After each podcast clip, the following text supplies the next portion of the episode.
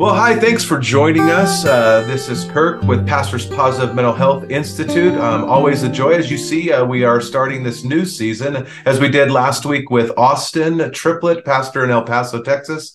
And this week we're joined with Zack Serface. Now, one of the things that uh, I like to talk to is not just pastors but also those who work full time in the ministry are they are called workers as we some denominations call them. And and Zack's been doing ministry for a long time and and uh don't so don't let his good young looks fool you. He's been doing it for a while. Uh, and so he's in a support role but also in a lead role over certain ministries. And so i'm going to kind of let him talk about that in a minute but i just want to encourage you too please if you find this beneficial please like subscribe and share as i think of course that it's beneficial for many church workers and pastors to have their positive mental health checked and built up. And so uh, but it's good to interview people and to hear stories from them. And so Zack is someone I respect and appreciate his work in the ministry. And he's had different contexts. Uh, kind of started with a church launch, and now he's starting another church launch that he's involved in. And so we'll probably talk about that a little bit. But Zack, before we talk about where you're currently at, what I'd like to to hear from you is kind of what led you to the ministry. Yeah, when I was uh, in middle school, I started playing guitar and singing and kind of learned that I had a knack for it. And I was, I grew up in the church. And so I knew that for that time, at that time, for me, it was a duty that I had to give that gift back to the Lord. I, I do it out of my joy now, that I'm, which I'm grateful for. Um, but the onus to be in ministry started when I started playing guitar and I started playing in the youth band and the calling on my life to be a worship pastor I think started around that time when I started getting into music. Awesome. Great. So it's great because God gave you a gifting and and and what we would call natural ability. Although we do see that a lot of those abilities are are supernaturally gifted um, by the Lord, and it's our job as stewards, right, to to use that for His glory. And and uh, He's given you that venue and that opportunity. Um, so, what is your uh, current role in your church? First of all, what's the name of the church, and what's the current role? Yeah, sure. So uh, the church is called Vintage Grace. It's in the Sacramento area in El Dorado Hills. Um, and I have been at the church since they planted. It was we're coming up on ten years now, um, and I've been on staff for five, a little over five. And I started as a resident. We have a residency program. I was a worship resident, and so I was trained under a couple different worship pastors.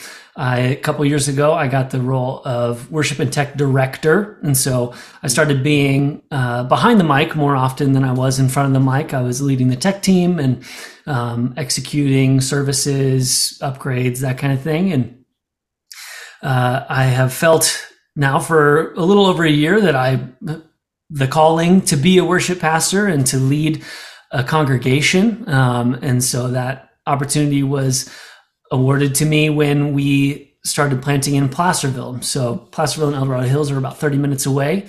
And we had a lot of people coming from Placerville to El Dorado Hills um, to go to Vintage Grace. And so we got a church planting resident on staff a couple years ago. And then we, as of October 8th, we launched Sunday gatherings in Placerville um, that have been the culmination of life groups is what we call them just small groups that were growing and multiplying up in the placerville area and um, we finally got around to a sunday gathering. We felt like we had enough momentum and that the leadership was ready. And so i've been doing that for the last couple months being back in front of the mic again and leading music and worship and hopefully encouraging a lifestyle of worship for our people but you're still doing that all the technical stuff behind the scenes too. So you just got a more job well, responsibility. it's a church plant so it kind of comes with the territory. Yeah, right right. So you kind of hit on something that as uh, the next question to kind of tell me about your church. So you have this this church where it's drawing people from 30 minutes away, and I think um, you would even say um, in that El Dorado Hills area, maybe some 45 minutes away for some of them, up to an hour, and and, and yet that uh, that could be satisfactory to some pastors. Say, awesome, look at all the people that are coming. The church has grown exponentially over the past 10 years. We built a new building, all these things. Um, but that wasn't uh, really the, the heart of the leadership or the, the mission um, for Vintage Grace. So why, um, so tell me about why that's important for your church to plant where you're at specifically. And I know there's some other church plants that are going on. Yeah. Um, we, at Vintage Grace have always our desire has always been to be, be, a church that plants churches. And so um, we don't believe in building our own empire. We believe in trying to build the kingdom. And so uh, one of our one of the pieces of our mission and vision is that we want to build joy-filled communities of faith, and that's plural. So we had a really solid community of faith in El Dorado Hills. We were up to three services. Like you said, we had a new building. God's really been doing some amazing stuff there, um, but we're not interested in putting butts in seats in that building or going to more services. We're more interested in people being able to live on mission in their community. And so we've seen a ton of movement since planting. People in Placerville are a certain type of way, and they will definitely drive five minutes to go to church if you invite them. 35 minutes is a whole different story. And so it's been really cool to see a lot of our core members or that are becoming more core members of Vintage Grace Placerville uh, never even went to El Dorado Hills. Um, there are there's a lot of cool movement happening with our people, and they feel like they have a little bit more freedom to invite people. And um, there are some other churches in the area that have gone through some stuff lately, and so we have been pouring into relationships there, kind of being uh, a safe space for healing to happen for some people, and so yeah, the heart behind it is that building joy filled communities of faith. We don't believe that we should be trying to hoard people. Numbers aren't important to us. Um, it's just building the kingdom. So that's happening in Placerville. It's happening in Coloma. We have a, some potential happening up in Shasta, and we, as Placerville, Vintage Grace Placerville, we're the first uh, tier one church plant that's directly offshooting from the Vintage Grace main campus in El Dorado Hills.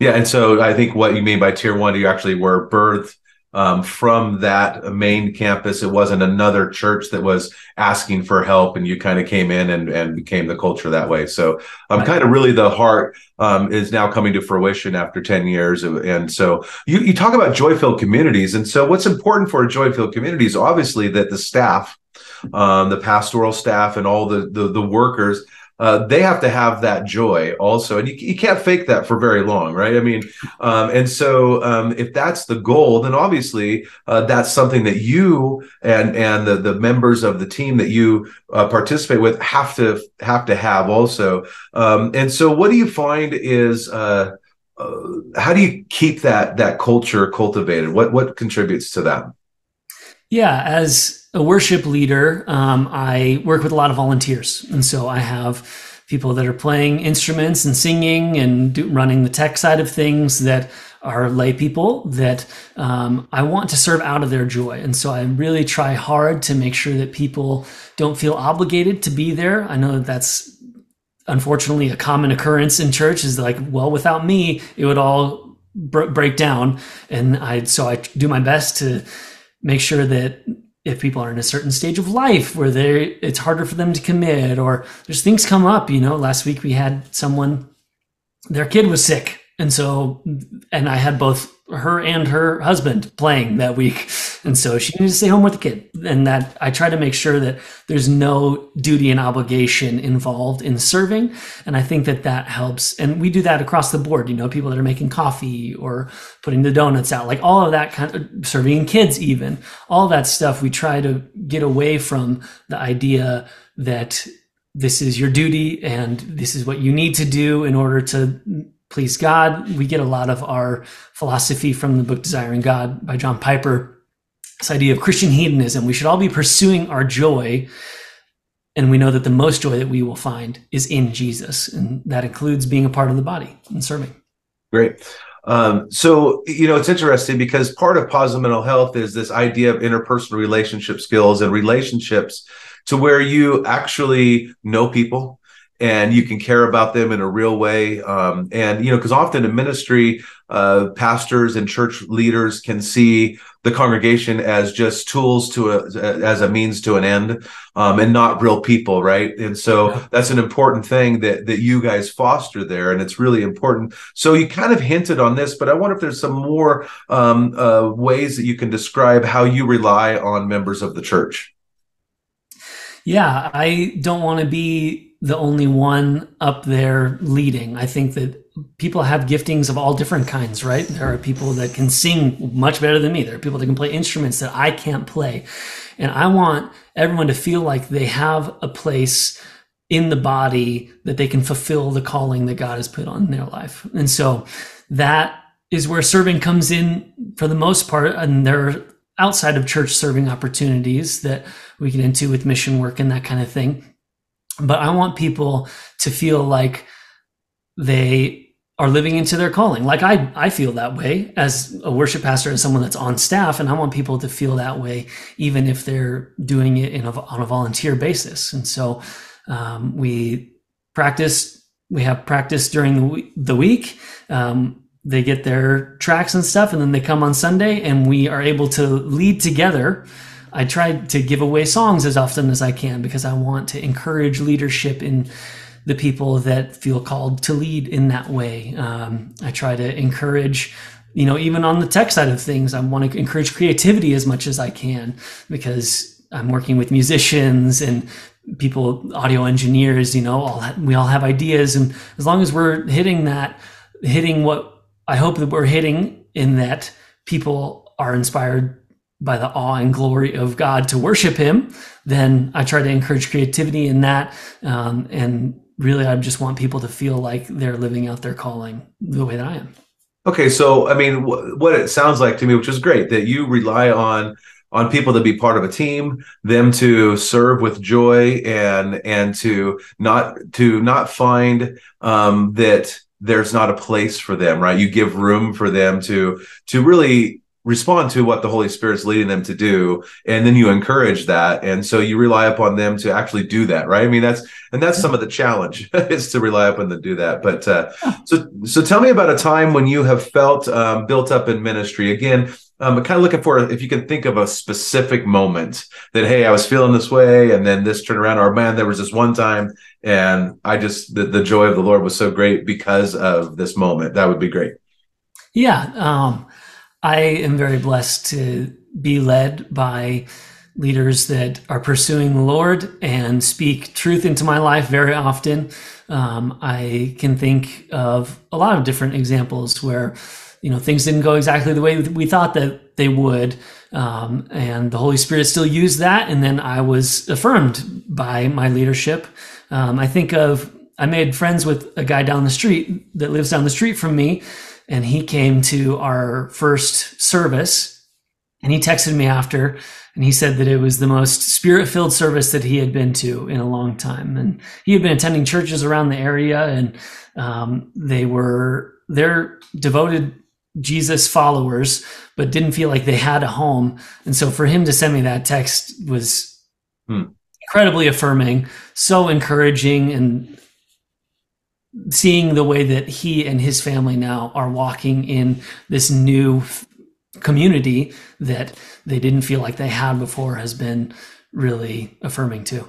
That's great. You know, it's interesting. So, uh, personal satisfaction is one of the components of positive mental health. And and, and out of our, my studies we find that that when people do things like you just said it's affirming. You use that word affirming. It's encouraging. It gives you optimism about the future of the ministry. And it also uh, affirms that you're doing what you're supposed to be doing right? Because often yeah. often we find that uh, um, that specific feedback is so important um, because you know you know especially when you plant a church and you're launching a service it's like okay we're kind of treading out into unknown territory. And so to hear that is a great thing. Uh, what do you find right now to be the biggest challenge in the ministry? Um, we're small, and so I have hopes and dreams for what the music will look and sound like every week, and that doesn't always happen because we're growing our pool of volunteers, and and so it's um, I have a really good core, and so I feel good about being able to um, produce something each week that is worshipful and engaging, and so it's mostly just trying to call people up. I want the people that are on my team to be called higher and higher. I have a couple of high schoolers that I'm trying to pour into that have said, I want to play guitar and they are doing an awesome job. And, but it's, it's fulfilling, but it's challenging too, because there are times where they, you know, we're trying to practice and we're having to hit the same thing a few times in a row. That can be a, it's a small challenge, but it's the cost is so worth it to see people being called to that next level and feeling like they're fulfilling their calling. And so I think the challenge for us will just be getting more people on board to find joy in serving by playing an instrument or by running through ProPresenter slides or mixing or doing lighting, whatever it can be. And I have a great core of people that help me with that already. I just want to keep expanding that net so that more people can find that. Yeah, so that's great. I mean, what's what's what's nice, especially at the beginning, um, is is you're you're dealt with the real challenges of of how do you help the ministry to flourish? How do you help people to to get that investment because it's still so new, right? How do you get them that investment? Because you got to look six months down the road and whatnot. Um, and so that's a great challenge to have, um, and also realistic expectations. Uh, mm-hmm. You know, going from from a larger church, you know, me experiencing that same thing where your your your pool of people is you can think differently, right? Because there's just a lot more access to what I would say human capital. I don't like to look at it that way, but that's but you, you, know that, that's really what it is. And we're talking about people and their souls and their walk with Christ.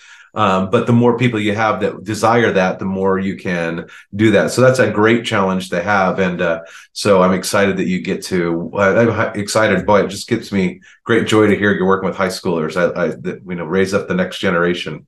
Um, yeah and watching him fail that's fun too. But anyway that's just yeah. so, healthy healthy ribbing. Yeah. So tell me how someone in your church um, has made you smile within the past two weeks. Now um, the first week was october 8th when you got the text so that's been longer than two weeks ago so. Sure.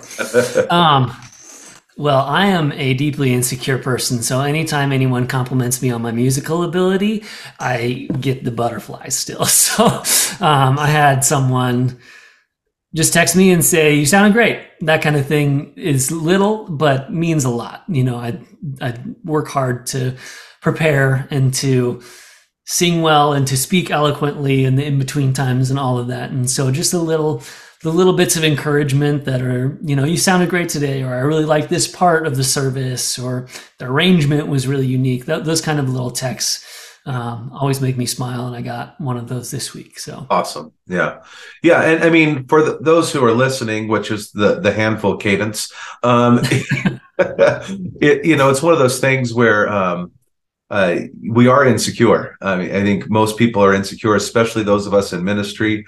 Um, but if you guys ever get a chance to hear Zack, I would encourage you to. Um, very gifted, very talented. I'm not just saying that because he just said that, um, but uh, it, it's uh, it's very. It's just a. I mean, I'm a musical guy, so it's a blessing to have somebody um, that I can aspire to be like someday, and that's Zack. Oh, so, anyways, you do have to. It, it's kind of a prerequisite of pastors that you have to be insecure, right? Seems a, to be. a, a secure person wouldn't get up there seeking the attention of everyone. a, a secure person would find would run and do something else. No, but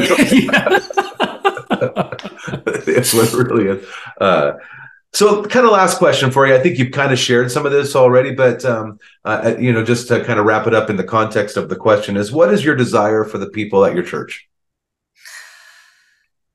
Yeah, it's a it's a that's a deep question and one that I don't know that I can put very succinctly, but I'll try. I think I mentioned a little bit earlier worship as a lifestyle. I hope as a worship pastor that I am not just the guy that is singing songs on a Sunday morning and give like putting people in the throne room of God for 20 minutes once a week. My my hope for our people is that they're able to take the words and the melodies that we sing on Sundays throughout their week when the diagnosis comes or when the your kid there's something with your kid you know like things like that. I hope that people take whatever it is the words the melodies the encouragements that we sing as a church together on sunday that they hear their neighbor singing i hope that, that they hear these truths even if they're not singing um, and that they take that to live a life of worship that when those things happen throughout the week, they can remember, yeah, the battle does belong to God. You know, Jesus already fought that. You know, when we sing about Jesus being the king of our hearts, I want people to think of that throughout the week. And I'm always trying to think of creative ways to encourage worship as a lifestyle. I'm, we're introducing a new song for the Christmas season this week. And so we're going to send out in our email, listen to this song. We want you to be able to sing and have processed through it because when I was singing through it for the first couple times, I couldn't. Every time I was hearing something new, and it was making me not be able to get through it because it's emotional. Um, the idea that Jesus came down as a human, the creator in the arms of common man, is one of the lines that I really love, and and so I want people to be able to engage with it on Sunday morning and hopefully throughout the rest of the week as soon as they get our little newsletter. So things like that. I, I hope that our people are worshiping with their lives. That's my biggest hope. Well, what's great, what you mentioned was engagements. I mean, you're looking for people to engage not just on an hour and a half on Sunday mornings, but um, every single day that they actually say, "Hey, this this is a this is a starting point, a launching point. We gather right, we get encouraged, we get equipped, so that we can we can actually be the and work uh, throughout the Christian life throughout the week." Um, yeah. And again, that's the joy of every pastor. I, I don't, I could care less about. I mean, I do like Sundays. Don't get me wrong, but but you know, people can show up on Sundays, but if it's not impacting their week, um, it's one of the things I like to say. Where Sunday mornings aren't transactional; they're supposed to be transformational. So that we look at how do we do this, and so it's great that that's the desire because I think that what you're saying is that that really molds and shapes how you approach ministry because the goal is to to have people grow in the lord not just getting people to come to the church you want people to flourish in their life with the lord so that when those trials and tribulations come not only are they strengthened and they're helped but they're also a witness to those around them of how great God is um, in the midst of trials and tribulations. And then just sometimes people need to go, why do you got a smile on your face? So anyway, so that's good. Well, Zack, yeah, I just want to say thank you. Command, the command is make disciples, not make attendees. Yeah, right? no, right. And so want people to be apprentices of Jesus, being more like him every day. And so Sunday is only a part of that. Yep. No, I agree. So that's great. Well, thanks so much. Um, hey, if you if you're listening to this, please pray for Vintage Grace Placerville as they're launching out. Uh, um, and you know the the honeymoon's still happening, but we know that uh, that trials will come as as growth pains happen. And so um, again, I just really appreciate the work that you're doing up there, and I, I, pray that you continue to draw from the strength of the Lord and serve Him well again by His strength, not in your own. So again, if you uh, have enjoyed this, please uh, like, subscribe, and share. If anything, let people know that hey zack's on this and now it'll get them to uh, to listen. So anyway so together let's help the church flourish. All right